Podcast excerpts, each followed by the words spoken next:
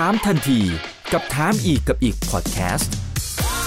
ถามแบบรู้ลึกรู้จริง เรื่องเศรษฐกิจและการลงทุนกับผม อีกบรรพฒนาเพิ่มสุขครับ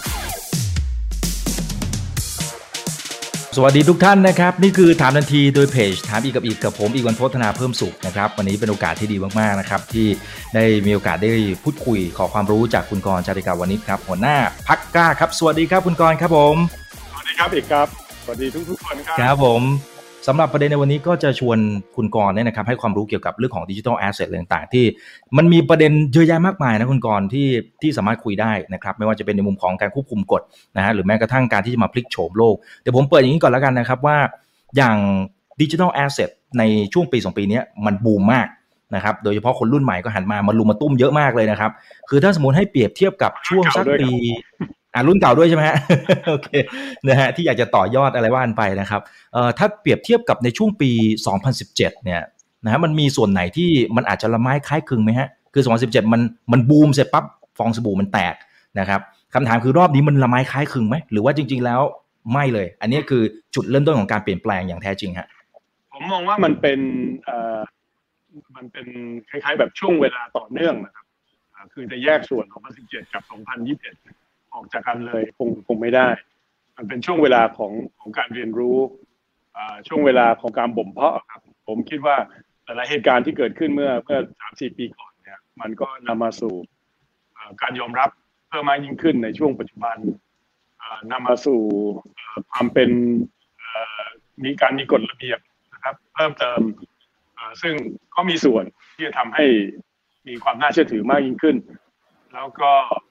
ผมคิดว่า นั่นคือสาเหตุที่มันเหมือนกับมันสะสมความรู้มาด้วยนะครับ ในส่วนของทุกๆฝ่ายที่เกี่ยวข้องอผมว่าเหมือนกันมากนะครับเพียงแต่ว่าช่วงนี้เนี่ยระยะหลังมันมีขายใหญ่เข้ามามีส่วนส่วนร่วมมากขึ้น มี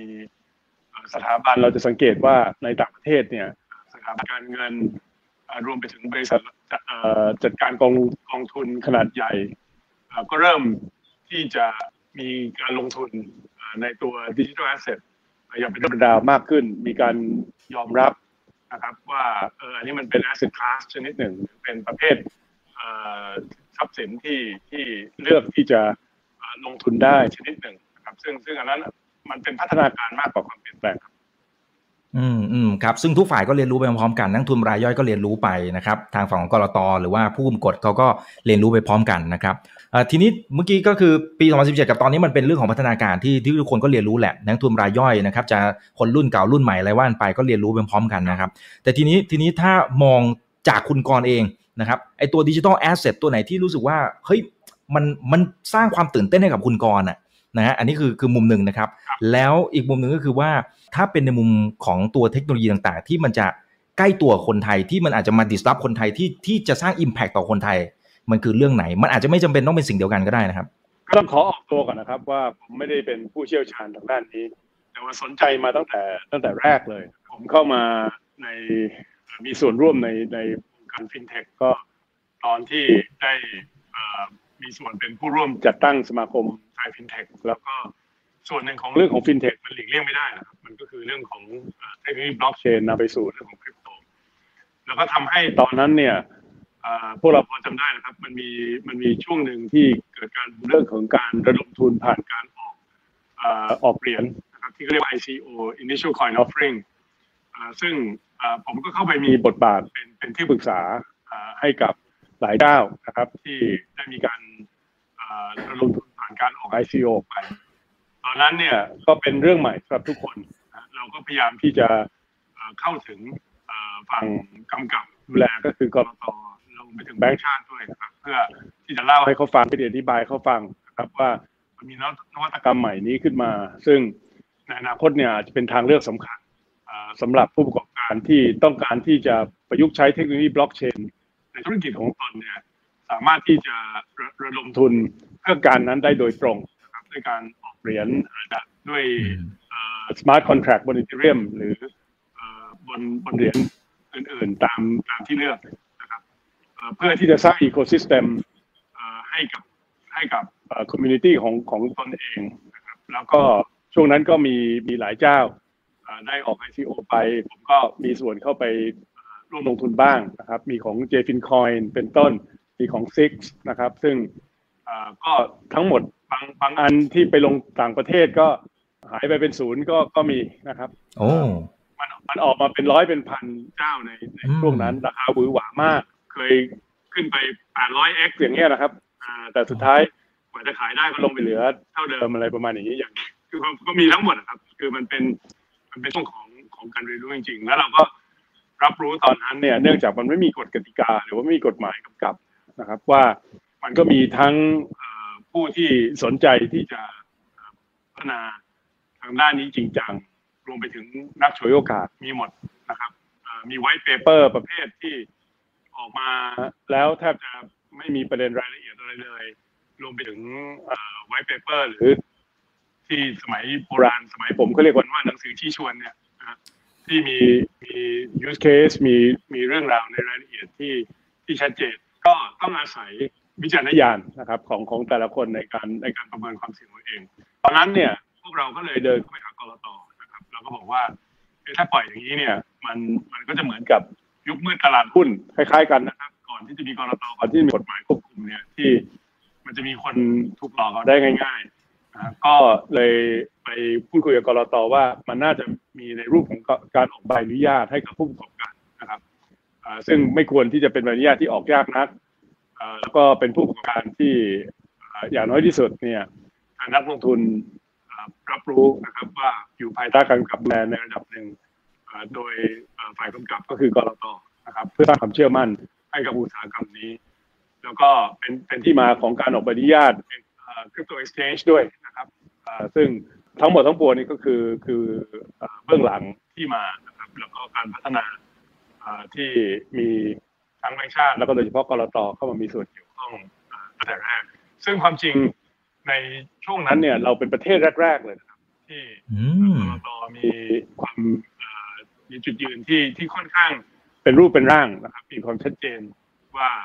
มุมมองของของทางการที่มีต่อเรื่องนี้เนี่ยเป็นมุมมองแนวไหน ซึ่งมันก็จะออกมาแนวเตือนให้ระมัดระวังแต่ก็ไม่ได้ก็ไม่ได้กีดกันนะครับ แล้วก็ส่งเสริมในระดับหนึ่งในกรณีที่เป็นเป็นผู้ประกอบการที่อยู่ภายใต้สายตาภายใต้กำกับดูแลของของก.ล.ต.แล้วก็ เป็นที่ยอมรับกันทุกฝ่ายนะครับว่ามันต้องอยู่ในรูปแบบลักษณะคล้ายๆแบบ sandbox นิดหนึ่งก็คือมีการลองผิดลองถูกเพราะว่าตอนนั้นเราก็ยังไม่มีใครมั่นใจนะครับ ว่ามันจะพัฒนาไปในแนวทางไหนอันนี้ถามว่าแล้วอะไรเป็นเป็นสินทรัพย์ดิจิทัลหรือดิจิทัลแอสเซทที่ที่ถึงตาถึงใจหรือประทับใจมากที่สุด สุดท้ายมันก็ไม่ไม่หนีตัวหลักครับสุด ท้ายมันก็วกกลับมาที่ตัวบิตคอยน์นะครับซึ่งราคาเทียบกับสีที่แล้วมันก็มีช่วงที่ลดลงไปเยอะนะครับจนกระทั่งประมาณเกือบเกือบสองปีก่อน เริ่มที่จะกระเตื้องกลับขึ้นมาอยู่ในที่สนใจนะครับของของนักลงทุนทั่วโลก แล้วก็ตามที่ผมได้เกริ่นไปนะครับรวมไปถึงผู้บริหารกองทุนขนาดใหญ่จะมีธนาคารอย่าง JP Morgan นะครับนายเก่าผม เจมี่ไดมอนด์ที่เคยออกมากระทบกระทั่งกับบิตคอยน์นะครับว่าเป็นเรื่องของการหลอกลวงก็กลับลำมามาบอกว่า อันนี้อันนี้อาจจะเป็นเรื่องที่จะต้องที่จะอยู่กับเรายาวนะครับ แล้วก็ JP Morgan เองก็มีการตั้งตั้งกองทุนขึ้นมา เพื่อที่จะมีส่วนร่วมเก็งกำไรหรือลงทุนในใน digital asset รวมถึงบิตคอยน์ด้วย อันนั้นมันก็ทำให้เราเห็นนะครับที่ว่าวิวัฒนาการทั้งในแง่ของทัศนคติความคิดมาจนถึงทุกวันนี้นะครับ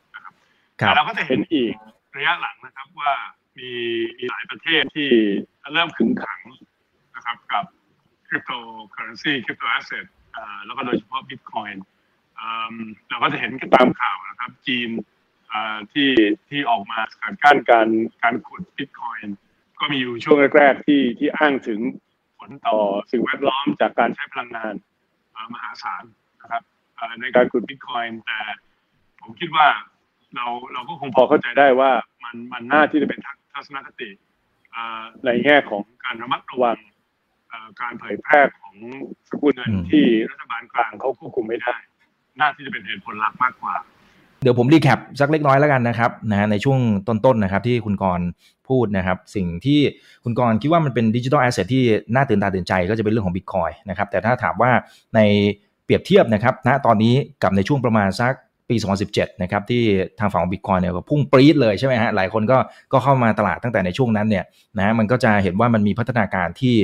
เริ่มจะเห็นสัญญาณที่ดีขึ้นที่ทุกฝ่ายก็เรียนรู้ไปพร้อมกันนะครับทั้งในมุมของนักทุนรายย่อยอย่างพวกเรานะครับนักทุนสถาบันนะครับนักทุนสถาบันบางราย เช่นคุณเจมี่ไดมอนด์นะครับซึ่งก็เป็น CEO ของ JP Morgan เนี่ยก่อนหน้านี้ก็บอกว่า Bitcoin มันคือ fraud นะฮะมันคือสิ่งที่มาโกงนะครับแต่ว่าหลังจาก นั้นเนี่ยนะครับก็มีการศึกษาและว่านไปสุดท้ายนะครับก็เริ่มที่จะเปลี่ยนมุมมองมากนะครับแล้วก็ออกมาเริ่มสนับสนุนกันมากขึ้นแล้วนะครับนั่นก็เป็นสิ่งที่เราได้เห็นพัฒนาการที่น่าสนใจของทางฝั่งของ Bitcoin แล้วก็ผู้เล่นที่เกี่ยวข้องด้วยนะครับนะฮะเดี๋ยวอีกสักครู่หนึ่งนะครับก็จะคุยในเรื่องของทางฝั่งกรตด้วยนะครับที่คุณกรบอกว่า ในช่วงที่แล้วเนี่ยประมาณสัก 3 4 ปีที่แล้วจริงๆกรตในบ้านเราเนี่ยก็ถือว่าเป็นประเทศแรก ๆ เลยนะครับ ที่ตื่นตัวมากๆนะครับ แต่ว่าในช่วงที่ผ่านมาเองก็ต้องมาพูดคุยกันนะครับสำหรับตัวกฎที่เพิ่งออกมาเนี่ยว่าจะมีความคิดเห็นกันอย่างไร ก็มีคนแสดงความวิพากษ์วิจารณ์ทั้งในมุมบวก แล้วก็อาจจะเป็นในมุมวิจารณ์ออกมานะครับก็แล้วแต่ความเห็นของแต่ละท่านจะเป็นแบบไหนจริง เราเคยคุยเรื่องนี้กันไปละนะครับเมื่อสัปดาห์ก่อนหน้านั้นก็พูดคุยกับพี่บิดด้วยใช่ไหมครับนะฮะครับผมแต่ก็ก็อีกครับพอมันมันกลับมาเหมือนกับ มีมีช่วงที่เริ่มกลับมาไปที่ยอมรับเนี่ยก็ปรากฏว่ากำลังกำลังพบกับกระแสต่อต้านนะครับ โดยหลายรัฐบาลซึ่งน่าสนใจนะครับวันก่อนผมอ่านบทความในหนังสือพิมพ์ต่างประเทศเนี่ยเขาทำเป็นแผนที่เลยนะครับ แล้วก็คล้ายๆเปรียบเทียบให้เห็นว่าแต่ละประเทศในโลกมีทัศนคติอย่างไรต่อต่อบิตคอยน์นะครับต่อต่อ crypto crypto asset ซึ่งเขาก็มีข้อสรุปว่าเออประเทศที่ มีแนวโน้มการบริหารที่เป็นประชาธิปไตยน้อยแค่ไหนนะครับ ก็จะมีทัศนคติในทางลบมากขึ้นเท่านั้นนะครับ ต่อคริปโตเคอเรนซีซึ่งแม้แต่อย่างกรณีอินเดียนะครับ ซึ่งถึงแม้ว่าเป็นประชาธิปไตยมีการเลือกตั้งเนี่ยแต่ตัวผู้นำก็ได้รับเสียงวิพากษ์วิจารณ์มาโดยตลอดว่าว่าบริหารในลักษณะที่ค่อนข้างผูกขาดอำนาจนะครับ ตอนนี้ก็มีแนวโน้ม ว่าอาจจะมีการออกกฎหมายเข้มงวดถึงขั้นที่จะระบุว่าการถือบิตคอยถือว่าเป็นเรื่องที่ผิดกฎหมายนะซึ่งก็ต้องติดตามดูกันต่อไป สาเหตุที่แต่ละประเทศหรือหลายๆประเทศมีทัศนคติแบบนี้เนี่ยก็ก็เป็น มันก็เป็นเรื่องที่เข้าใจได้อะครับ อย่างเราเราจำได้นะครับ ตอนที่ Facebook เขามีแผนที่จะออก Libra ออกเป็นสกุลเงินของเขาเอง โอ้โห ตื่นตระหนกกันทั่วโลกนะครับในส่วนของ ธนาคารกลาง ซึ่งผมก็ผมผมเองก็โอ้นึกจินตนาการนะครับ ว่าถ้าสมมติ Facebook มีสกุลเงินของเขาเอง อันนี้เรื่องใหญ่แน่นอนเพราะว่ามันจะเป็นสกุลเงินที่มีคนพร้อมใช้จำนวนมากที่สุดในโลกนะครับ เกือบจะเรียกว่าหลายประเทศรวมกันประชากรยังยังไม่เท่ากับคนที่ใช้ Facebook นะเพราะฉะนั้นอิทธิพลของมาร์คซักเคอร์เบิร์กต่อตลาดเงินของของโลกจะจะสูงมาก ซึ่งมันก็น่าเป็นห่วงครับ ที่อำนาจจะอยู่ในมือบริษัทบริษัทเดียว หรืออยู่ในมือคนคนเดียวในระดับนั้น ก็จึงเป็นสาเหตุที่มีแรงกดดันมหาศาลให้กับพวก partner นะครับผู้ร่วมก่อตั้งจนกระทั่งค่อยๆถอนตัวไปทีละรายสองราย แล้วตอนนี้ก็ไม่ได้ไม่ได้อยู่ในรูปแบบเดิมตามที่เขาเขาเคยเปิดตัวออกมานะครับเพราะนั้น มันเป็นเรื่องธรรมชาติครับ ที่ประเทศที่มีความคุ้นเคยที่มีความสามารถที่จะกำหนดนโยบายทางการเงินของตนเองมาโดยตลอดนะมีความกังวลว่าจะสูญเสียอำนาจนี้สูญเสียอำนาจในการที่จะคอนโทรลนะครับ ว่าจะมีการโอนเงินหรือโอนทรัพย์สินเข้าออกประเทศมาน้อยแค่ไหนอย่างไรมันก็เลยเป็นเหตุครับที่ที่ทำให้มุมมองหรือทัศนคติ ของหลาย ๆ ประเทศในในเรื่องนี้ยังยังยังติดลบอยู่นะครับแล้วก็น่าจะเป็นอย่างนี้ไปอีกสักพักหนึ่งแล้วก็เป็นสาเหตุเหมือนกันที่หลาย ๆ ประเทศหรือหลาย ๆ ธนาคารกลางได้มีนโยบายนะครับ ที่จะออกสกุลเงินดิจิทัลของตัวเองอย่างเช่นจีนที่จะออกดิจิทัลยูนนะครับ แล้วก็เราออกมาทดลองใช้แล้วก็มีเป็นเป็นสิบแบงค์ชาตินะครับ ในโลกที่ตอนนี้มีแผนที่กำลังจะทดสอบการออกสกุลเงินดิจิทัลของตัวเองที่เรียกว่า stable coin นะครับแต่ยังไม่ทันไรมันก็มี stable coin ออกมาแล้ว ที่ไม่ได้เป็นของธนาคารกลางนะครับซึ่งในในส่วนตรงนี้เนี่ยก็มีความท้าทายพอสมควรนะครับมีการกดดันการตรวจสอบว่าที่เทเดอร์ไม่ว่าจะเป็น US Tether หรือเป็น Tether สกุลเงินอื่นเนี่ยที่เขาอ้างว่าอย่าง US Tether ทุกๆเหรียญเนี่ยมีมี US ดอลลาร์หนุนหลังอยู่ค้ำอยู่ ก็มีมีการกล่าวกล่าวหาว่าไม่จริงนะครับ มีการตรวจสอบว่ามันมีบางช่วงบางจังหวะที่อาจจะไม่ได้มีสกุลเงินดอลลาร์หนุนอยู่หนึ่งต่อหนึ่งจริงตามที่อ้างนะครับ แต่เมื่อไม่กี่วันมานี้เขาก็เพิ่งเปิดเผยข้อมูลหลังจากมีการตรวจสอบไปแล้วว่ามันมีจริงนะ มันมีเป็นเงินสดดอลลาร์บ้าง มีเป็นพันธบัตรบ้างนะครับ ในรูปแบบต่างๆบ้าง แต่ว่าครบถ้วนทุกแบบซึ่ง ตัวนี้ครับ มันมันทำให้เราเห็นน่าน่าน่าสนใจมากครับว่ามันมันมันมีวิวัฒนาการการเปลี่ยนแปลงไปยังไงในเมื่อทางฝั่งของตัวพวกดิจิทัลเหล่านี้นะครับ พวกดิจิทัลแอสเซทเหล่านี้มันกำลังจะมา disrupt นะครับในในสกุลเงินนะครับหรือว่าระบบการเงินในรูปแบบเดิมๆ ที่ปกติทางฝั่งของรัฐเองเนี่ยเขาก็อยากจะมีบทบาทในการควบคุมอะไรอยู่แล้วนะครับ ทีนี้ถ้าเป็นในมุมของคุณกรเองคิดว่าสุดท้ายแล้วเนี่ยเราเราจะต้านกระแสเทคโนโลยีที่มันมาแบบนี้ได้จริงหรือเปล่า นะครับหรือหรือจริง ๆ แล้วเนี่ยสุดท้ายเนี่ยนะครับมันก็มันก็ต้องอยู่ด้วยกันแหละ มันก็อาจจะเป็นแบบนี้แหละที่ที่คนที่อาจจะถนัดใช้โลกดิจิตอลก็ใช้ไป คนที่อาจจะถนัดเหมือนกับเฟียดนะครับมันนี่ก็ก็ใช้ไปมันจะเป็นยังไงฮะภาพในอนาคต อืมผมคิดว่าสุดท้ายเนี่ย มันจะขึ้นอยู่กับตัว use case นะครับ มันถ้ามันสะดวกกว่าจริง หรือมันมีต้นทุนในในในการทำธุรกรรมทางการเงินที่ต่ำลงจริง มันมีความคล่องตัวจริง ผมคิดว่ามันก็มาทดแทนเงิน fiat ได้ พอผมเนี่ยเคยคอยประเมินอยู่ตลอดนะครับว่าพวก cryptocurrency cryp พวกเหรียญพวกนี้เนี่ยจริง ๆ แล้วมันคืออะไรนะครับจะสังเกตว่าบางทีเราก็เรียกมันว่าคริปโตเคอเรนซีบางทีเราก็เรียกมัน crypto assetนะครับในส่วนของตัวผมเองเนี่ยผมยังมองว่ามันเป็นแอสเซทมากกว่าเคอเรนซีสาเหตุก็คือ ผมยังคิดว่าคุณสมบัติการเป็นเงินของมันยังไม่ครบ นะฮะคุณสมบัติการเป็นเงินของมันยังไม่ครบ คือหนึ่งเป็นเงินมันต้องมันต้องมีการยอมรับในวงกว้างซึ่งซึ่งณปัจจุบันโอเค มันมีการยอมรับมากยิ่งขึ้นนะครับ แต่ว่ามันยังอยู่ในวงที่ค่อนข้างแคบมากเมื่อเทียบกับเงินเฟียสทั่วไปนะครับแล้วการยอมรับตามร้านค้าต่างๆ ก็ก็ยังยังไม่กว้างขวางนะครับเอ่อคืออาจจะซื้อรถเทสลาได้แต่ยังซื้อก๋วยเตี๋ยวไม่ได้นะครับ เพราะฉะนั้นตรงนี้เนี่ยมันมันยังเป็นข้อจำกัดอยู่ นอกจากนั้นเนี่ยความสะดวกในการใช้มันก็ก็ยังน้อยกว่านะครับ การเก็บก็อาจจะยังไม่ได้มีความเสถียรนะครับ มากเท่ากับการเก็บเงินสกุล fiat ที่มีธนาคารมาคอยการันตีมี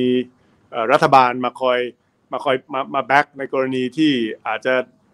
ถูกปล้นถูกความเสียหายอะไร ก็แล้วแต่มันมีกฎหมายรองรับครับ ในขณะที่ถ้าสมมติ วันนี้เราเกิดปัญหาถูกแฮ็กออกจาก e-wallet หรือเราลืม password ของเราหรืออะไรก็แล้วแต่เนี่ยมันมันไม่มีช่องทางทางกฎหมายนะครับในการที่จะกู้สถานการณ์ได้หรือจะไปไปไปร้องเรียนเรียกร้องเรียกเรียกร้องทวงสิทธิ์ของเราได้นะครับ เพราะฉะนั้นในส่วนของตรงนี้เนี่ยมันมันก็เลยยังเป็นข้อจำกัดอยู่นะครับ แต่ใน คืออีกมุมมองที่ผมเคยเคยเสนอไป ผมไม่แน่ใจบางทีคนอ่านแล้วอาจจะไม่ไม่เข้าใจประเด็นของผมนะครับ คือผมก็ลองลองถามตัวเอง แล้วก็หลาย ๆ คนที่รู้จักที่ที่มีบิตคอยน์อยู่ในมือนะครับ ผมก็มีบิตคอยน์อยู่ในมือแต่ผมเนี่ยไม่เคยคิดจะเอาบิตคอยน์นี้มาใช้ในการแลกเปลี่ยนเป็นสินค้านะเพราะนั้นถ้าถามตัวเองว่าแล้วผมถือบิตคอยน์อยู่ทำไมเนี่ยผมถือบิตคอยน์อยู่เพราะผมหวังว่ามันจะราคามันจะขึ้น พูดง่ายๆนะครับ ก็คือผมเก็งกำไร จะเรียกว่าเก็งกำไรจะเรียกว่าลงทุน อันนี้อันนี้สุดแล้วแต่นะครับ แต่ว่าในพอร์ตผมผมมีหุ้น ผมมีพันธบัตรผมมีโน่นนี่นั่น และส่วนหนึ่งก็คือผมมีคริปโตเคอเรนซีผมมีเอ่อ ICO ผมมีบิตคอยน์นะครับเอ่อแล้วก็หวังหวังกำไรจากตรงนี้ คราวนี้เนี่ยถ้าลองเปรียบเทียบกับเงินเฟียสนะครับเอ่อสมมุติเป็นเงินบาทเนี่ยการที่เราเก็บเงินบาทไว้เนี่ย เราเก็บไว้เผื่อใช้ เราไม่ได้เก็บไว้เพื่อด้วยด้วยความหวังว่าวันหนึ่งเงินบาท มันจะมีมูลค่าที่สูงขึ้นนะฮะมันมันมันมันเป็นคนละลักษณะของการใช่ใช่เพราะมีเงินเฟ้อนะครับเพราะฉะนั้นมันมันมีไอไอเหตุผลในการถือเงินบาทเทียบกับถือบิตคอยน์วันนี้เนี่ยสำหรับหลาย ๆ คนมันต่างกันนะครับ เพราะฉะนั้นผมผมถึงบอกว่าแล้วถ้าสมมุติว่ามันมีคนที่คิดแบบผมเยอะ นะก็คือเอาว่ามีมีคนถือบิตคอยตอนนี้ผมไม่แน่ใจมีกี่แสนคนทั่วโลกนะครับ แต่ว่าถ้าสมมติสักครึ่งหนึ่งเนี่ย จริงๆ ถือไว้เพื่อเก็งกำไร ซึ่งความจริงมันอาจจะมากกว่านั้นนะฮะนั่นหมายความว่าบิตคอยส่วนนั้นเนี่ยมันจะไม่ออกมาหมุนเวียนในในในตลาด ซึ่งถ้าทุกคนถือไว้ เพราะหวังกำไรเนี่ยมันยากที่มันมันจะมีคุณสมบัติเหมือนเหมือนเงินนะครับ ที่มีการแลกเปลี่ยนกันตลอดเวลาได้ นะครับ แต่ไงก็แล้วแต่ความเหมือนที่สำคัญส่วนหนึ่งเนี่ยคือที่เขาเรียกว่า fungibility คือหนึ่งบิตคอยน์มันกับอีกหนึ่งบิตคอยน์มันมันมีค่าเท่ากัน มันเหมือนกับ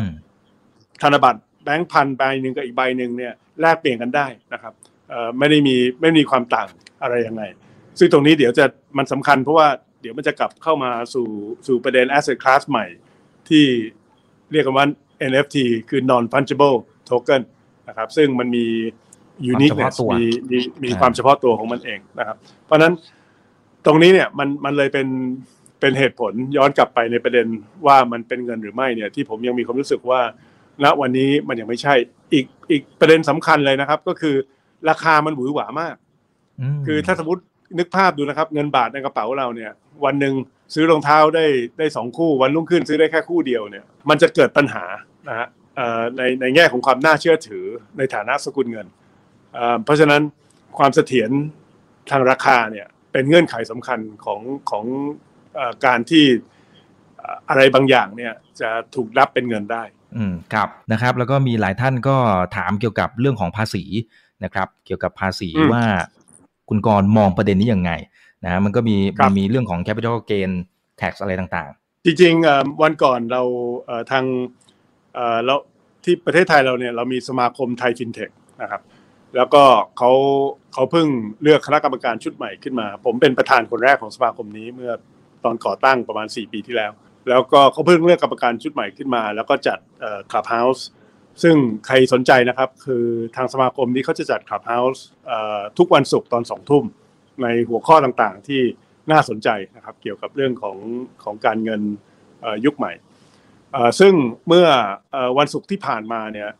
ก็ได้มีการจัด session Clubhouse พูดคุยแลกเปลี่ยนกันเกี่ยวกับมาตรการของ ก.ล.ต. ที่ออกมานะครับเกี่ยวกับเรื่องของโทเค็นประเภทต่างๆ ก็มีการพูดคุยกันในเรื่องของประเด็นภาษีด้วยนะครับ ซึ่งผมเข้าใจว่าหนึ่งในประเด็นที่เป็นปัญหาเรื่องภาษีเนี่ยคือเรามีการเรายังมีการเก็บภาษี VAT ซ้ำซ้อนนะครับ เพราะว่า ด้วยเหตุผลที่ที่ว่าทางทางกรมสรรพากรคือทางการของเราเนี่ยคือยังไม่มองตัวคริปโตว่าเป็นเงินนะครับ เพราะนั้นทุกครั้งที่มันมีการเปลี่ยนมือเนี่ยมันมันจะเกิดเหตุให้มีการเก็บภาษีมูลค่าเพิ่มนะครับซึ่งมันมันทำให้ต้นทุนในการใช้ตัวบิตคอยหรือตัวคริปโตประเภทอื่นๆเนี่ยสูงมากกว่าประเทศอื่น ผมก็เลยได้รับคำอธิบายนะครับจากผู้รู้เหมือนกันว่า ตอนเริ่มแรกเนี่ยประเทศอื่นๆเขาก็เป็นอย่างนี้สิงคโปร์ก็เป็นอย่างนี้สหรัฐอเมริกาก็เป็นอย่างนี้ แต่ว่าเขาเขาได้เข้าไปเปลี่ยนกฎนะครับ เพื่อให้คริปโตเนี่ยมันมันมีสถานะเทียบเคียงกับกับกับสกุลเงินอื่น ๆ ได้มากขึ้นด้วยการตัดลดเรื่องของการคิดซ้ำซ้อนในส่วนของภาษีภาษีวัดนะครับนั่นคือประเด็นภาษีเอ๊แต่มันถ้ามันเป็นเรื่องของเทคโนโลยีใหม่บางทีมันต้องงดเรื่องภาษีไปก่อน เพื่อทำให้มันเกิดก่อนนะฮะแล้วเดี๋ยวค่อยมาว่ากันอันนี้คุณกรมีความคิดเห็นยังไงฮะคือคือโดยทั่ว ๆ ไปใช่เลยครับ แล้วผมคิดว่าหัวหัวใจของของประเด็นที่ประเด็นนี้เนี่ยคือเราควรจะมีทัศนคติยังไงนะครับ ต่อต่อนวัตกรรม รวมไปถึงนวัตกรรมทางทางด้านการการเงินด้วยนะซึ่งถ้าเรามีทัศนคติอยากที่จะบ่มเพาะส่งเสริมพัฒนานะครับ แน่นอนที่สุดเราก็ต้องมีมาตรการออกมาเพื่อที่จะทำให้มันเกิด แล้วก็โดยเฉพาะถ้าเราอยากให้มันเกิดในในประเทศไทยเรานะครับ เป็นเป็นโอกาสให้กับให้กับคนไทยในการที่จะทำธุรกิจทางด้านนี้แล้วก็ให้ประเทศไทยเป็นศูนย์กลางในในในเรื่องที่เกี่ยวกับนวัตกรรมทางด้านนี้เนี่ย เราก็ต้องเราก็ต้องส่งเสริมครับ ซึ่งแน่นอนที่สุดในในทุกๆ กรณีทุก ๆ ธุรกิจเนี่ยการส่งเสริมที่ที่มีผลสำคัญมากที่สุดเรื่องหนึ่งก็คือเรื่องเรื่องภาษีนะครับ ซึ่งตรงนี้เนี่ยมันก็เป็นเรื่องที่เราก็พยายามที่จะสื่อสารตั้งแต่แรกนะครับ แล้วก็โดยเฉพาะช่วงจังหวะนี้ที่กรตออกมาตรการออกมาที่จริง ๆ ก็ขัดหูขัดตานะครับแล้วก็มันไม่ได้เป็นสัญญาณในทางบวกต่อทัศนคติที่ทางการมีนะครับต่อการพัฒนาเรื่องของดิจิทัลแอสเซทเท่าที่ควร มันมันก็เลยเป็นอย่างนี้ครับ ซึ่งจริงๆเนี่ยผมก็มองว่า มันน่าเสียดายนะฮะเพราะว่ากรตอเองเนี่ยจริงๆ บทบาทของกรตอเริ่มแรกมาก็คือในในในในตลาดหุ้นนะครับอยากจะเล่าให้พวกเราฟังนิดหนึ่งนะครับ ว่าตอนสมัยที่ผมเข้ามาในวงการหุ้นนั่นคืออาชีพเดิมผมนะครับ หลายๆ คนอาจจะไม่ทราบเรียกว่าผมเกิดมาเป็นนักการเมืองเลยไม่ใช่นะครับ ความจริงยี่ยี่สิบปีแรกชีวิตการทำงานของผมเนี่ยก็คือในฐานะ บรกเกอร์บ้างวาดิธนากรบ้างนะครับ ก็คือสายการเงินโดยเฉพาะทางด้านการลงทุนแล้วก็เรื่องหุ้นมาโดยตลอด ซึ่งในช่วงสมัยแรกๆนะครับ ที่ผมกลับมาจากเมืองนอกแล้วมาเปิดบริษัทหลักทรัพย์ที่ที่ที่บ้านเราเนี่ย ตอนนั้นยังไม่มีพรบหลักทรัพย์เลยนะครับ ไม่มีกฎหมาย ไม่มีกรตแล้วก็เปิดไว้สักพักทำธุรกิจมาสักพักหนึ่งเนี่ยมันก็ทางวงการหุ้นเองเนี่ยก็เรียกร้องอยากที่จะมีกฎหมายเฉพาะ นะครับแล้วก็มีการจัดตั้งฝ่ายกำกับดูแลที่มีมาตรฐานสากล เพราะว่าเราตระหนักว่ามันเป็นวิธีเดียวนะครับที่จะทำให้ต่างประเทศเขาเขาไว้เนื้อเชื่อใจเรานะครับและมีความเชื่อมั่นเพียงพอที่จะเข้ามาลงทุนในในบ้านเราในระดับที่เราต้องการที่จะเห็น แล้วเราก็ประสบความสำเร็จมาก เพราะว่ากรตอเองก็มีทัศนคติที่นอกจากมองหน้าที่ของตัวเองในฐานะผู้กำกับแล้วเนี่ย ก็มองว่ามีหน้าที่ในการที่จะบ่มเพาะ แล้วก็พัฒนาตลาดทรัพย์ไปไปไปด้วยนะครับ มันต้องแบบนี้ครับมันถึงจะมันถึงจะมันถึงจะโตได้ ซึ่งจริง ๆ บางทีพอเปรียบเทียบกับการพัฒนาของตลาดหุ้นของแม้แต่ประเทศเพื่อนบ้านเรานะครับ เราจะเห็นว่าบางช่วงเนี่ยเราไปเร็วกว่าเขามากเลย ก็เพราะว่านโยบายมันเอื้อนะครับแล้วก็ทัศนคติของทางทางรัฐเนี่ยทางผู้มีอำนาจเนี่ยคือคือเป็นบวกต่อต่อการส่งเสริม แล้วมันมีความสำคัญอย่างมาก สมัยที่ผมเข้ามาในวงการนี้ใหม่ๆเนี่ยก็มีคำถามนะครับสำหรับผมคนรุ่นใหม่ตอนนั้น ผมอายุเท่าไหร่ครับยี่สามยี่สี่ตอนที่กลับมาเมืองไทยแล้วก็มาเปิดบริษัทหลักทรัพย์ ก็ผู้หลักผู้ใหญ่ก็ตั้งคำถามกันนะครับ โอ้ย มาอยู่ทำไมวงการหุ้นนั่นมันซ่องโจรชัดๆนะครับทำไมไม่ไปเป็นนายธนาคาร สมัยโน้นเนี่ยคือถ้าจะมาทำงานทางการเงินเนี่ยคุณต้องเป็นนายแบงค์นะครับมันถึงจะมีความน่าเชื่อถือ มาเป็นโบรกเกอร์นี่มันเหมือนกับ คือดีกว่ามาเปิดบอลนิดเดียวประมาณนั้นแหละนะครับ ในแง่ของทัศนคติของของสังคมในในยุคสมัยนั้น สมัยนู้นแต่พวกใช่ใช่พวกพวกเราคือเล่าให้ฟังเพื่อเปรียบเทียบกับทัศนคติที่บางคนอาจจะต้องพบนะครับ กับเวลาเราบอกว่าเนี่ยผมผมทำเรื่องคริปโตเรื่องอะไรต่ออะไรเขาอาจจะมองแบบนั้นกับเรา แต่ว่าวันของเราจะมาครับ วันของเราจะมาซึ่งก็อยากที่จะบอกว่าสุดท้ายแล้วเนี่ย ตัวชี้วัดจริง ๆ ที่ผมตอบคำถามคุณอีกตั้งแต่แรกเลยเนี่ยว่ามันจะประสบความสำเร็จหรือไม่เนี่ยก็คือมันมันขึ้นอยู่กับ use case นะครับซึ่งกรณีของของหุ้นเนี่ย use case หลักของหุ้น คือคือคนส่วนใหญ่ที่เข้ามายุ่งเกี่ยวอยู่ในวงการหุ้นเนี่ยเข้ามาเพื่อที่จะมาเล่นหุ้นมาเก็งกำไรมาลงทุนนะครับ แต่ว่าถามว่า use case ของหุ้นจริง ๆ มันคืออะไรเนี่ยมันเป็นเครื่องมือในการเข้าถึงแหล่งทุนให้กับผู้ประกอบการที่มีต้นทุนที่ต่ำที่สุดนะครับ คือก่อนหน้านั้นเนี่ย สมัยเริ่มแรกเลยเนี่ยครับหลักๆเลย เวลาใครจะคิดจะลงทุนนะก็ต้องไปกู้ยืมแบงก์แล้วก็ต้องมีหลักทรัพย์ไปค้ำประกันบ้าง จ่ายดอกเบี้ยแพงมากนะครับ สมัยก่อนเป็นสิบสิบเปอร์เซ็นต์นะฮะนี่คือขนาดกู้ในระบบนะครับ ไม่ใช่นอกระบบจนกระทั่งพอมันมีหุ้นเนี่ยสามารถที่จะเพิ่มทุนได้นะฮะต้นทุนศูนย์ถ้าคุณไม่มีกำไร ถ้ามีกำไรก็คือจ่ายปันผลก็อาจจะมี dividend yield สามสี่เปอร์เซ็นทุกคนก็พอใจแล้วนะครับ เพราะนั้น ต้นทุนมันมันลดลงมาก มันมีผลทำให้ผู้ประกอบการไทยเนี่ยสามารถที่จะแข่งขันได้นะครับเทียบกับยุคสมัยที่ต้นทุนทางการเงินสูงมาก ไปแข่งกับคนอื่นเขาก็ลำบากนะครับเพราะว่าต้นทุนเขาต่ากว่า เพราะนั้นนั่นคือ use case ของของตลาดหุ้น แล้วก็ทำให้ตลาดหุ้นเนี่ยมันมันโตมาแล้วมีความเป็นสถาบันนะครับจนจนถึงจนถึงทุกวันนี้ อยากจะเล่าเปรียบเทียบให้ฟังนะครับว่าสมัยก่อนเนี่ย ใครจะมาเป็นรัฐมนตรีคลังเนี่ยนะครับคือเขาต้องเป็นนายแบงค์มาก่อน ย้อนกลับไปดูเนี่ยคุณปุญชูรจนเสถียรคุณคุณทารินนิมานเหมิน ผมไม่แน่ใจมีมีมีท่านไหนอีกบ้างนะครับ แต่ว่าเส้นทางสู่ถ้าสมมติเรามองประเทศไทยเส้นทางสู่นายกคือเป็นทหารนะครับเส้นทางสู่รัฐมนตรีคลัง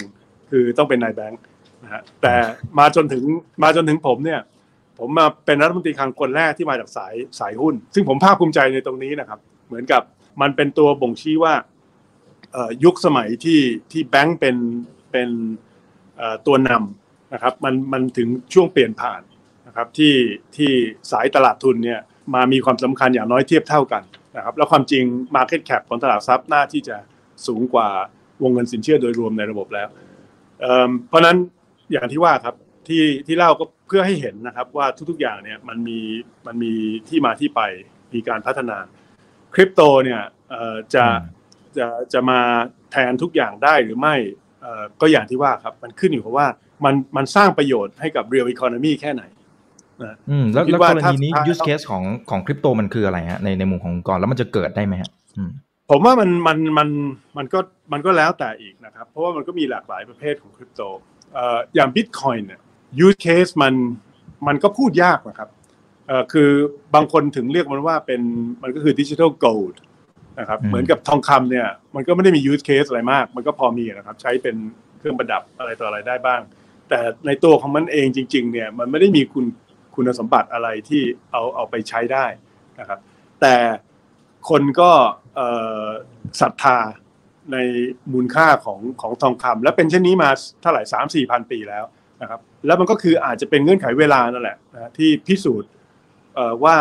ไอไอสิ่งนี้ที่มันหนักๆแล้วก็สีเหลืองๆเนี่ยมันสามารถที่จะรักษามูลค่าไว้ได้ในทุกช่วงวิกฤตในประวัติศาสตร์ของมนุษยชาตินะครับ เพราะนั้น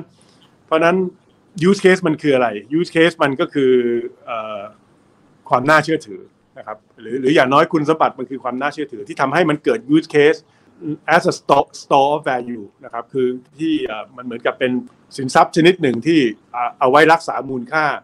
ของไอไอ wealth ของเรานะครับ ซึ่งผมเชื่อว่า Bitcoin เนี่ยมีโอกาสที่จะมามีบทบาทนี้ได้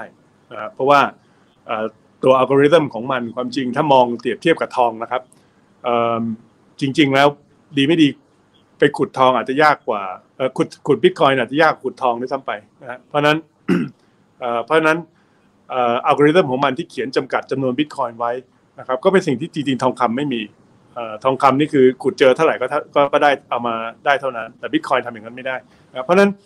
มันมีการออกแบบมานะครับ ให้เป็นเป็นสิ่งที่อาจจะรักษามูลค่าไว้ได้ในระยะยาวนะแต่ก็อีกบางทีเนี่ยมันก็จะมีประเภทมีมคอยออกมาอย่างช่วงที่ผ่านมาที่มีชื่อเสียงที่สุดก็น่าจะเป็นโดชคอยใช่ไหมครับ ซึ่ง ก็มีคำถามว่า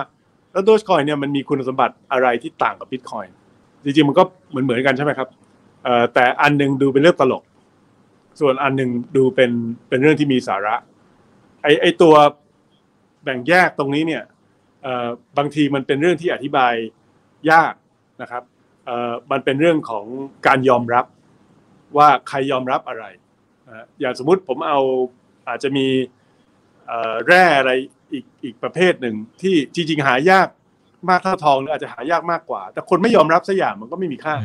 นะเพราะฉะนั้นตรงนี้เนี่ยมันมันมันเป็นเรื่องที่ใบยาก แต่พอมาพูดถึง use case ของของคริปโตประเภทอื่น อย่างเช่นอีเทเรียมเนี่ยเราก็จะเห็นว่ามันมันมี use case ที่สามารถเอาเอาไปใช้ในในการเขียน smart contract ได้นะครับเอาไปใช้ในในส่วนของแอปพลิเคชันของของตัวบล็อกเชนได้ คือคือส่วนที่มีมีคุณค่าจริง ๆ ก็คือตัวเทคโนโลยีข้างหลังเบื้องหลังคริปโตก็คือตัวตัวบล็อกเชนซึ่งมี use case แน่นอนนะครับแต่ก็ยังเป็นเรื่องที่มีการทดลองกันอยู่นะครับว่าสุดท้ายแล้วเนี่ยบล็อกเชนที่มันเหมาะกับการเอามาใช้ทำอะไรมากที่สุดนะครับผมเนี่ยไปไปเห็นมาอย่างเช่นที่ที่เอสโตเนียนะครับเอสโตเนียเนี่ยรัฐบาลเขาเขาเอาบล็อกเชนมามาทำ ระบบเอ่อ GovTech หรือ e-government เนี่ยเอ่อเพื่อที่จะมีระบบราชการที่มีประสิทธิภาพ อาจจะเรียกว่าสูงที่สุดประเทศหนึ่งในโลกนะแล้วผมก็อยากเห็นการนำบล็อกเชนเทคโนโลยีบล็อกเชนเนี่ยมาใช้พัฒนาระบบราชการของเราเองในลักษณะเดียวกันนะครับ ซึ่งที่โน่นเนี่ยคือพอไปดูแล้วใครได้มีโอกาสนะครับเป็นเป็นเรื่องที่น่าทึ่งมากประเทศเขาเขาก็ค่อนข้างใหม่นะครับ ก่อนหน้านั้นเขาเป็นส่วนหนึ่งของประเทศ Soviet Union โซเวียตรัสเซียคอมมิวนิสต์รัสเซียครับแต่พอเขาได้รับการปลดแอกได้รับเป็นอิสรภาพเนี่ยทรัพยากรเขาแทบไม่มีเลย งบประมาณแผ่นดินปีแรกของเขาเนี่ยสามร้อยกว่าล้านยูโรเอง คือคือคือน้อยมากเท่าไหร่ครับหมื่นล้านบาทอะไรเงี้ยนะฮะคือคือน้อยมาก เพราะนั้นเขาไม่สามารถ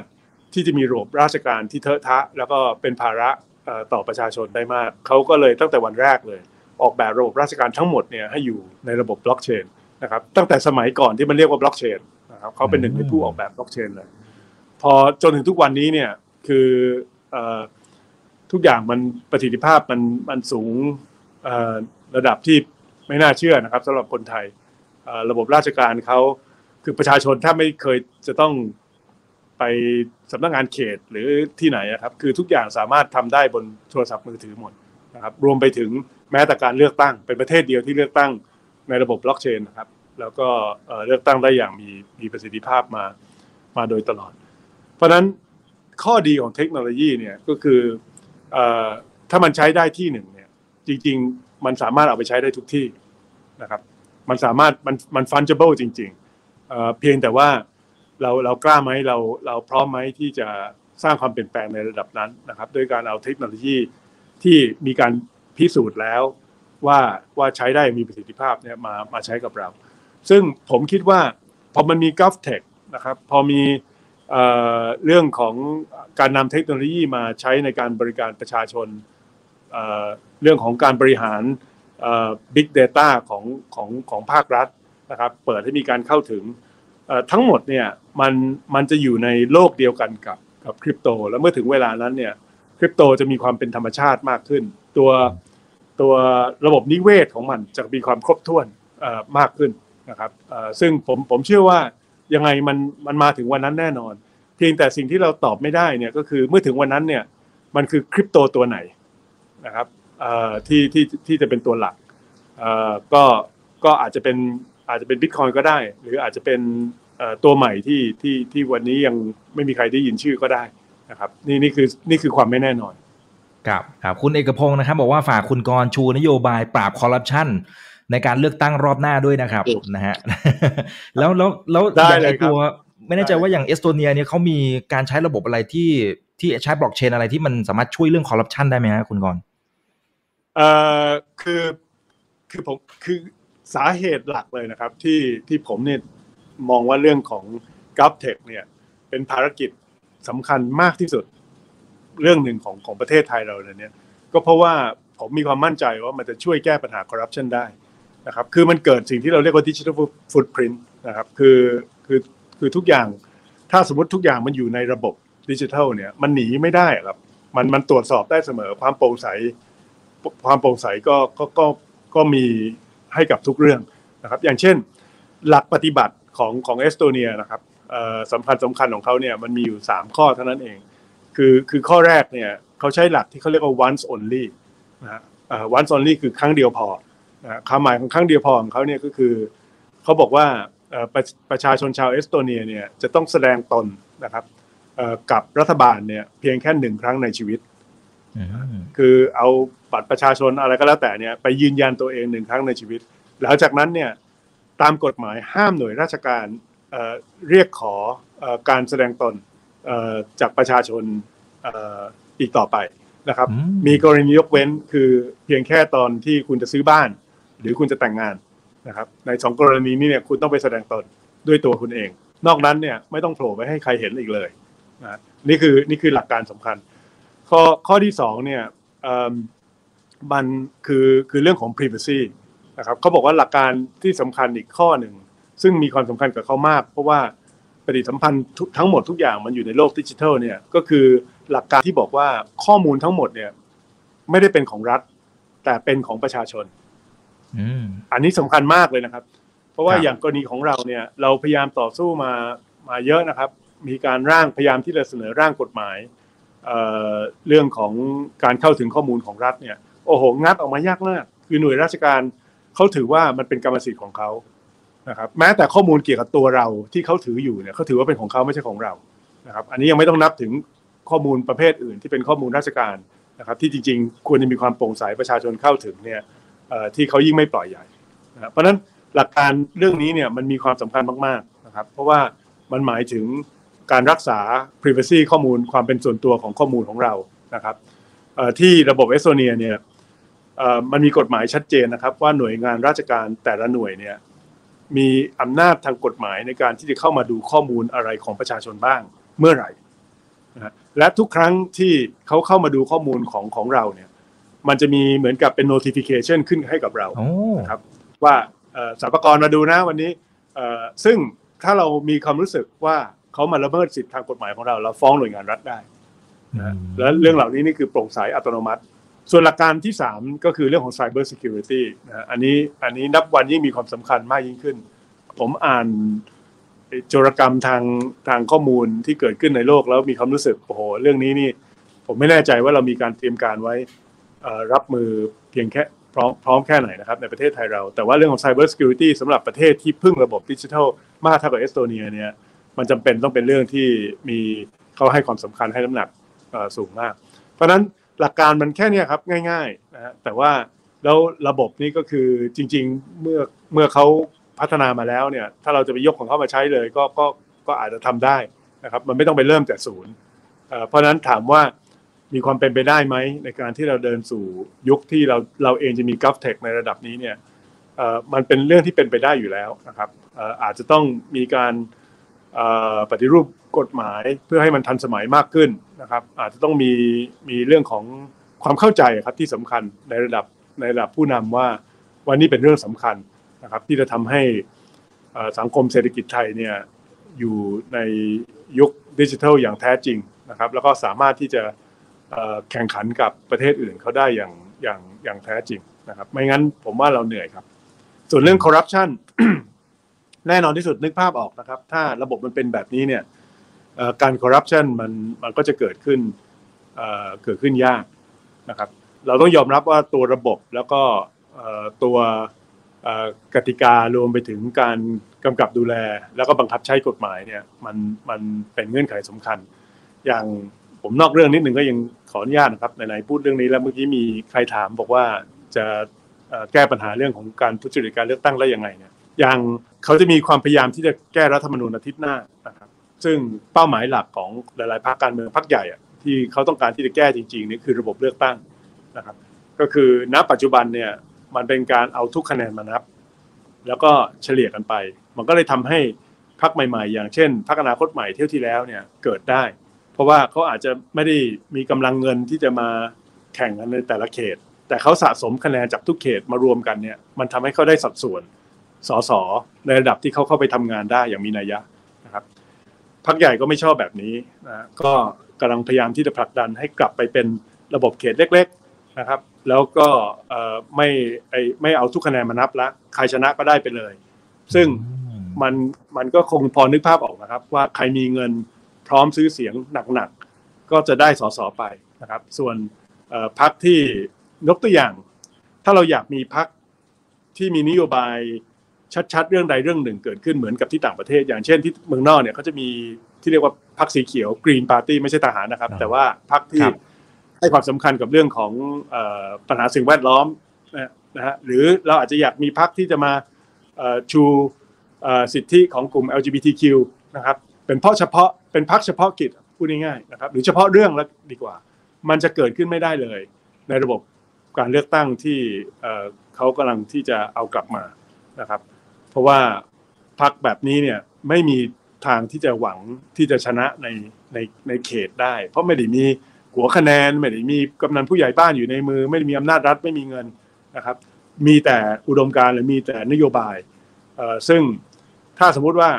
เอาคะแนนของทุกคนที่สนับสนุนแนวคิดของพรรคเหล่านี้มารวมกันแล้วเฉลี่ยจำนวนสสให้เขาอย่างนี้เขามีโอกาสนะครับ มันก็ขึ้นอยู่กับว่าเราต้องการการเมืองแบบไหน แต่นี้นอกเรื่องไปนิดหนึ่งนะครับ แต่โดยรวมๆเนี่ยเทคโนโลยี มีมีผลนะครับในการที่จะในการที่จะต่อสู้กับกับเรื่องของปัญหาคอร์รัปชันแน่นอนเขาบอกว่าถ้าสมมุติว่าแบงก์ชาติออก CBDC ออกมานะครับ มันจะกระทบยังไงต่อไอ้พวกระบบคริปโตอืมคือคริปโตเนี่ยมันเป็นปรัชญาด้วยนะครับ คือมันเป็นคือจุดเริ่มต้นของคริปโตพวกเรารู้กันอยู่แล้วนะครับ ทุกคนที่ที่อยู่ในวงการนี้ว่ามันมันมีจุดเริ่มต้นตั้งแต่วิกฤตเศรษฐกิจเที่ยวที่แล้วนะฮะที่ มันมีกลุ่มคนที่เหมือนกับหมดศรัทธากับระบบการการเงินที่มีรัฐเป็นศูนย์กลางนะครับ แล้วก็ทำให้มีความรู้สึกว่า เออเฟดจะพิมพ์เงินดอลลาร์ออกมาเท่าไหร่ก็ก็ก็ได้เอ่อทางโตเกียวจะพิมพ์เงินเยนออกมาเท่าไหร่ก็ไม่มีใครไปไปห้ามได้ มันเหมือนกับมันมีการรวมศูนย์อำนาจในการกำหนดมูลค่าของเงินของเรานะครับ มันก็เลยนำไปสู่แนวความคิดว่า เราจะใช้ระบบบล็อกเชนเนี่ยมาสร้างสกุลเงินที่ไม่มีใครคนหนึ่งใครคนใดคนหนึ่ง เป็นผู้กำหนดนโยบายแต่แต่ผู้เดียวนะซึ่งตัวนี้มันก็จะต่างกับตัว central bank coin นะครับเพราะว่าเหรียญที่ออกโดยธนาคารแห่งชาติ มันก็อยู่ใต้อนัตของธนาคารแห่งชาตินั้นๆ ไม่ไม่ได้ต่างอะไรจากจากจากสกุลเงินเฟียสนะครับ เพราะนั้นผมว่ามันจะมีความต่าง แต่มันเป็นความต่างในในอย่างที่ว่าครับในในหลักปรัชญา ซึ่งมันจะทำให้คริปโตยังไง ผมเชื่อว่ามีมีที่ยืนแน่นอน แต่ไงก็แล้วแต่เนี่ยผมได้เคยเคยเคยแสดงความเห็นใน Facebook นะครับทำให้หลายท่านไม่พอใจ แต่จริงๆ ผมก็พูดเรื่องจริงครับ ว่าอย่างในกรณีของบิตคอยเนี่ยช่วงหลายเดือนที่ผ่านมามันก็พิสูจน์ได้เห็นว่า เราเรายังไม่ได้สามารถที่จะเดินไปสู่ตามความตั้งใจในในในเชิงอุดมการณ์ นะครับของของผู้ร่วมสร้างบิตคอยที่จะเป็นสกุลเงินที่ไม่มีใครคนใดคนหนึ่งมามามีอำนาจเหนือนะครับเพราะว่าช่วงจังหวะที่นายอีลอนมัสออกมาแสดงความเห็นเกี่ยวกับบิตคอยก็ทำให้ราคาขึ้นบ้างลงบ้าง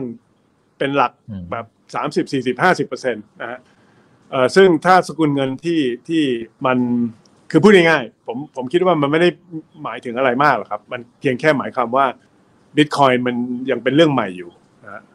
คือในอนาคตเนี่ยถ้ามีการมีการถือในวงกว้างมากขึ้น มีความเข้าใจในที่มาที่ไป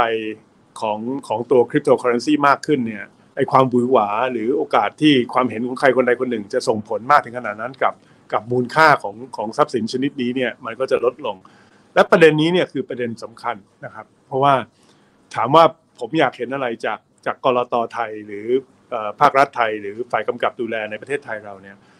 ผมไม่อยากเห็นการส่งสัญญาณในทางลบนะครับ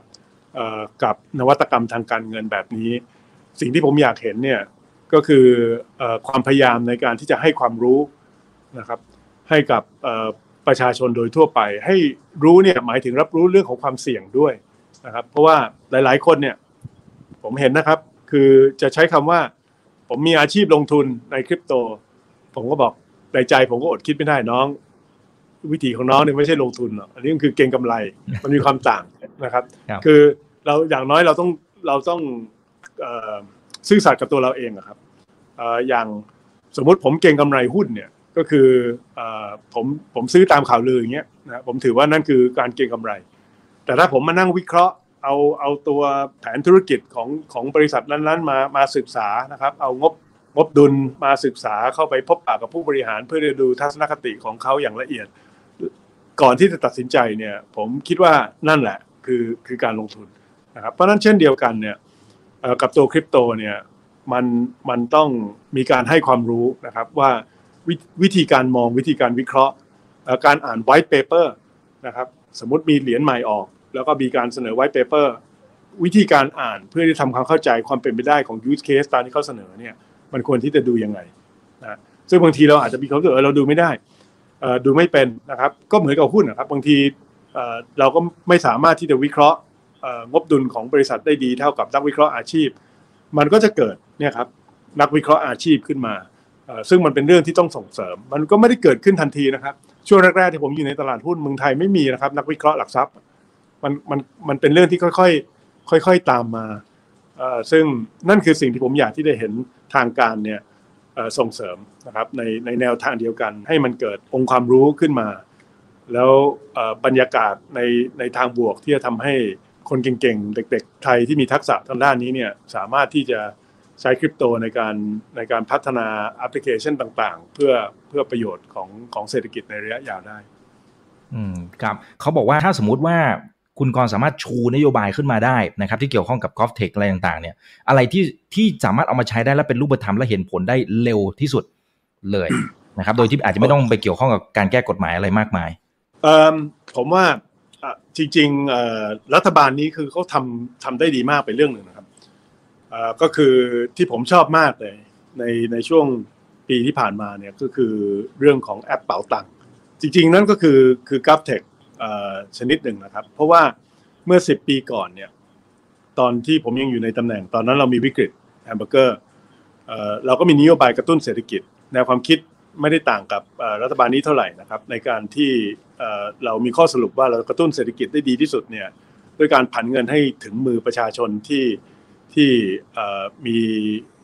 กำลังเดือดร้อนอยู่นะครับเพื่อที่กระตุ้นให้เขามีกำลังซื้อพูดง่ายๆแล้วมันก็จะเกิด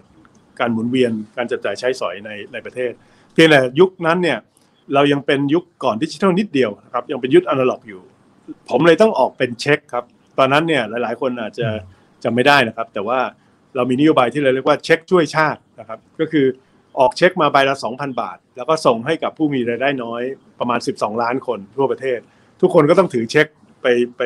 ขึ้นเงินสดนะครับที่ที่ธนาคารแล้วก็เอาเงินสดไปจับจ่ายใช้สอยอีกต่อหนึ่งมันก็มีทั้ง ระยะเวลาที่ใช้เวลาแบบอย่างน้อยอาทิตย์หนึ่งมั้งครับระหว่างเงินออกจากคลังกว่าที่เงินจะไปถึงกระเป๋าของประชาชนแถมมีค่าใช้จ่ายอีก ถ้าผมจำไม่ผิดตอนนั้นประมูลให้ให้แบงก์ประมูลไปว่าใครจะสามารถผลิตเช็คที่มีมาตรฐานดีพอในราคาที่ต่ำที่สุดให้กับรัฐบาลได้เนี่ยแบงก์ที่ชนะเนี่ยเขาประมูลไปใบละ2บาท50แพงนะครับ2เปอร์เซ็นต์ครึ่งนะครับต้นทุนเเพียงแค่การตีเช็คยังไม่นับต้นทุนค่าใช้จ่ายของประชาชนที่จะต้องเอาเช็คไปขึ้นเป็นเงินสด แล้วก็ การบริหารเงินสดของธนาคารอีกอะไรอีกนะครับ พอมาถึงยุคนี้เนี่ยนโยบายเดียวกันด้วยแอปเป๋าตังค์เนี่ยมันมีประสิทธิภาพสูงมากนะครับ แล้วก็มันนำไปสู่โครงการฉลาดฉลาดอย่างเช่น เรื่องของคนละครึ่งได้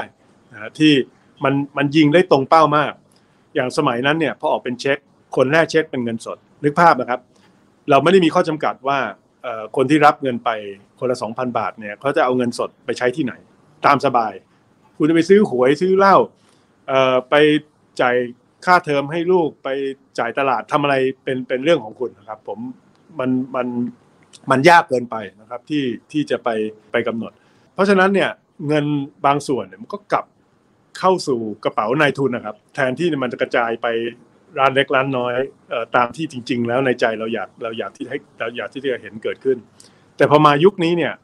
เขาสามารถที่จะกำหนดนโยบายได้แม่นยำมากนะครับ ด้วยการออก นโยบายคนละครึ่ง แล้วเขาก็เปิดให้กับร้านค้ารายเล็กตามตลาดเท่านั้นที่จะเข้าโครงการคนละครึ่งได้ อย่างเซเว่นนี่เข้าไม่ได้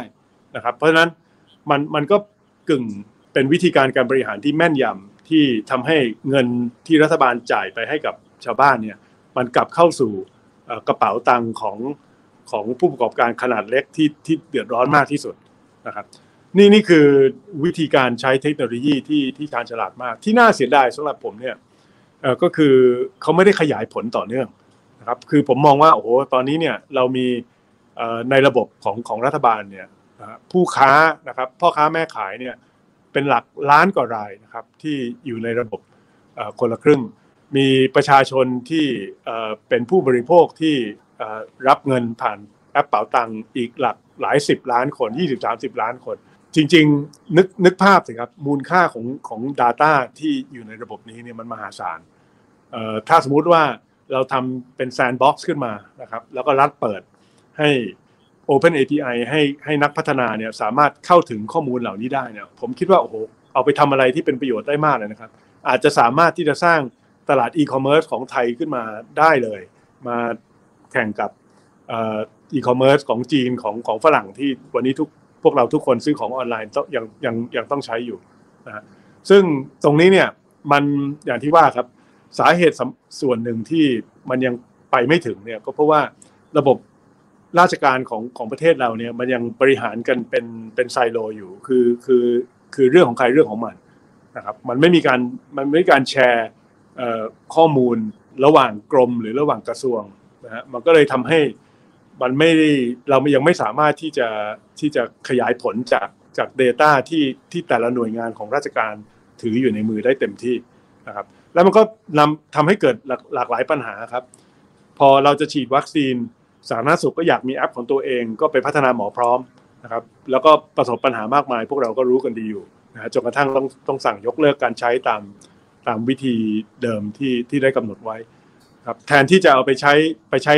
แอปที่มีอยู่แล้ว อย่างเช่นเป๋าตังแล้วก็ทำยังไงให้มันตอบโจทย์เรื่องของการจองวัคซีนได้ ไม่ต้องไปคิดแอปใหม่ขึ้นมา เนี่ยครับเป็นเรื่องที่ยังที่จะต้องมีมีมีการแก้ไขนะครับในในการทำงานของระบบราชการโดยรวมครับคิดเห็นอย่างไรกับเรื่องฟองสบู่แตกนะครับ คุณกรแล้วเขาบอกว่าจริงๆตอนแรกก็ก็ท้อกับบิตคอยล้วแต่ว่าเมื่อกี้พอเพิ่งทราบว่าคุณกรเองก็มีการลงทุนด้วยตรงนี้เขาบอกเขาเริ่มใจชื้นมากขึ้นละแต่อยากถามมุมมองฟองสบู่แตกหน่อย โอ้โหผมผมอยู่ในวงการ ผมถือว่าเป็นนักลงทุนมาตั้งแต่อายุเอ่อยี่สิบเอ็ดนะครับตอนนี้ผมห้าสิบเจ็ดเอ่อช่วงเวลาที่ผ่านมาเนี่ย ผมเจอสภาวะฟองสบู่แตกมาหลายรอบนะฮะคือแล้วมันก็จะเกิดขึ้นอีกครับ มันเหมือนกับเป็นเรื่องคู่คู่ขนานกับกับเรื่องของการลงทุนนะฮะคือผมผมจะอธิบายกับทุกคนเสมอนะครับว่า การลงทุนเนี่ยมันเป็นการต่อสู้คุณคุณอิดทราบใช่ไหมครับว่าผมกำลังจะพูดถึงอะไร มันเป็นการต่อสู้ระหว่างสองเรื่อง คือความความโลภกับความกลัว เสมอเลยครับภายในหัวเราเนี่ย เวลาเราซื้อเนี่ยก็คือเราโลภเวลาเราขายก็คือความกลัวมันชนะความโลภนั้นพูดง่ายๆจริงๆ ถ้าเราอยากถือต่อดูที่มันจะขึ้นอีกวันพรุ่งนี้ไหมแต่ความกลัวมันครอบงำเนี่ยมันก็จะทำให้เราขาย เพราะฉะนั้นบางครั้งเนี่ยมันก็จะเกิด สภาวะที่ที่ทุกคนลืมความกลัวครับนะครับแล้วก็ทุกคนพร้อมกันถูกครอบงำด้วยความโลภแล้วมันมีประโยคนึงนะครับ ในวงการการลงทุนที่ที่ถ้าใครได้ยินปุ๊บเนี่ย ขอให้ระมัดระวังทันที ประโยคนั้นคือ ครั้งนี้ไม่เหมือนครั้งอื่น this time is different this time is different คือทุกยุคทุกสมัยนะครับ มันจะมีเหตุผลที่ ชักแม่น้ำทั้งห้ามาอธิบายได้ครับ ว่าทำไมครั้งนี้เนี่ยไม่เหมือนครั้งอื่นนะมันไม่เหมือนครั้งก่อนออครั้งก่อนเป็นอย่างนี้ PE เคยถึงร้อยเที่ยวนี้เนี่ยมันไม่เหมือนสมัยก่อนนะครับสมัยนี้ยังไปได้อยู่เพราะเทคโนโลยีมันดีขึ้นอะไรก็ว่าไป มันจะมีเหตุผลนะซึ่งบางทีมันก็ฟังขึ้นบางทีก็ฟังไม่ขึ้น เพียงแต่ว่าพอเราเริ่มได้ยินประโยคแบบนี้เนี่ยเราเราต้องระมัดระวังแล้ว แล้วก็ใช้วิจารณญาณนะครับในการประเมินว่าเอ๊ะมันแตกต่างจริงหรือเปล่านะครับ หรือว่าตัวพื้นฐานของมันหรือตัวฟันเดเมนทัลของมันเนี่ยมันมันยังมันยังเหมือนเดิมนะครับ ปัญหาของบิตคอยเนี่ยสำหรับผมเนี่ยคือผมไม่รู้ว่าบิตว่า fundamental วิธีการประเมินมูลค่ามันมันมันมันจะต้องประเมินยังไง มันมันยังหาจุดสมดุลไม่ได้ครับอย่างทองเนี่ยมันมีประวัติยาวนานมา คือมันมีวิธีการแน่นอนทองเหมือนบิตคอยน์นะครับ พื้นฐานเลยเนี่ยก็คือประเมินต้นทุนในการขุดทอง หรือต้นทุนในการขุดบิตคอยน์เนี่ยว่าราคามันไม่ควรลงไปต่ำกว่านั้นนะแต่ก็อีกอะถ้ามันจะต่ำกว่าได้ไงอะนะแต่อย่างน้อยที่สุดเนี่ยมันมันเป็นอะไรบางอย่างที่เราเรายึดเหนี่ยวไว้ได้แต่นอกจากนั้นเนี่ยมันยากแต่อย่างน้อยทองนี่อย่างที่ว่าครับมันมีประวัติ 4,000 ปีนะฮะที่ที่เราได้เห็นมูลค่าของมันว่ามันควรที่จะเป็นประมาณเท่าไหร่ในแต่ละสถานการณ์นะครับของเศรษฐกิจแล้วก็ แล้วก็สถานการณ์ของโลกโดยรวม แต่บิตคอยมันยังใหม่มาก เพราะนั้นเราไม่รู้ครับว่าราคาไหนเป็นราคาที่โอเค พอมันยืนอยู่ที่เนี่ยล้านบาทต่อเหรียญแล้วเวลาหนึ่งเราก็เริ่มคุ้นเคยกับมัน แล้วก็มีความรู้สึกเออราคานี้โอเคนะครับ แต่ถ้าเราลืมนึกไปว่าเมื่อสองปีก่อนมันยังเป็นหลักแสนเท่านั้นเองเนี่ยนะฮะมันก็เนี่ยครับเป็นเป็นตัวเตือนสติเราเหมือนกันนะครับ ว่าวันรุ่งขึ้นมันลงไปห้าแสนมันมันมันก็ทำได้ นะฮะมันไม่ได้มีมันขึ้นอยู่กับว่าดีมานสป라이อย่างเดียวเลย โดยไม่มีเหตุผลอื่น หรือวิธีอื่นในการที่จะคำนวณนะครับ ผมคิดว่าคงต้องรอเวลานิดนึงแล้วมันก็น่าที่จะมีเสถียรภาพทางราคามากขึ้นนะครับครับเขาบอกว่าถ้ารัฐบาลเนี่ยกู้เงินเกินเพดานก็คือ 60%ต่อ GDP เนี่ย แล้วมันจะเป็นยังไงเหรอคะ มันจะเกิดอะไรขึ้นคะ จริง ๆ ไม่จำเป็นต้องเกิดอะไรขึ้นเลยครับ แต่ว่าถ้าจะกู้เกิน 60%เนี่ย ท่านนายกรัฐมนตรีต้องเรียกประชุมคณะกรรมการวินัยทางการคลังแล้วก็แก้กฎนะครับ อันนี้ถ้าแก้กฎแล้วก็ไม่เกิดการตื่นตระหนก ทุกคนยอมรับได้ เพราะว่ารัฐบาลมีคำอธิบายที่ดีว่าภาระหนี้นี้รัฐบาลยังจ่ายได้นะ ยังมีรายได้เพียงพอที่จะจ่ายดอกเบี้ยนะ ไม่มีใครต้องกังวล มันก็จะไม่เกิดอะไรขึ้นครับ มันเป็นศิลปะเหมือนกันนะครับ การบริหารเศรษฐกิจระดับนี้เนี่ยคือมันเหมือนกับ เรื่องที่เรากำลังพูดกันนะครับ เรื่องบิตคอยเรื่องราคาทองเรื่องราคาหุ้นเนี่ย มันขึ้นอยู่กับความน่าเชื่อถือ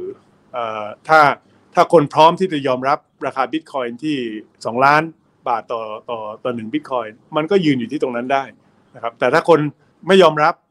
อยู่ดีๆ บอกว่า 2 ล้านไม่ได้ ล้านเดียวเท่านั้น มันก็มันก็ยืนอยู่ได้แค่ที่ 1 ล้านบาทไอ้นี่นี่สาธารณะมันคล้ายๆอย่างนั้นนะครับ แต่ว่ามันมีวิธีวัดที่เป็นหลักวิทยาศาสตร์นิดหนึ่ง วิธี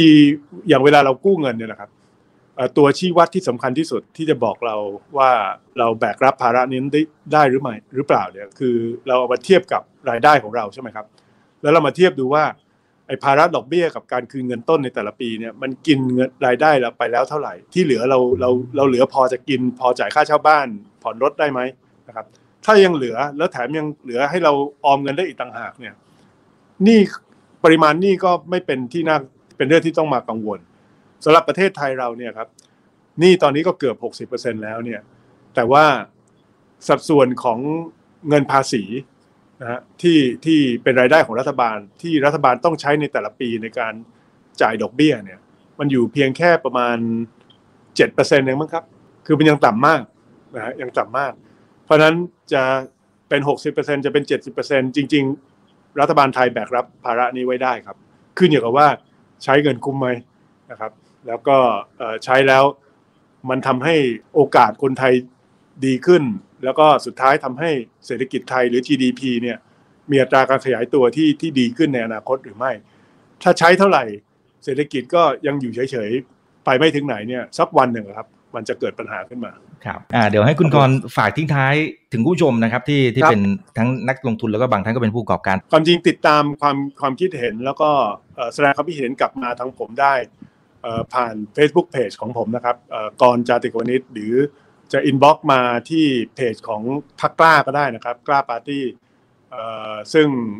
เราเราเปิดรับฟังทุกความคิดเห็นนะครับหรือแม้แต่ผมขออนุญาตประชาสัมพันธ์นะครับ เราเป็นพักที่ยังเป็นพักใหม่นะครับ แล้วก็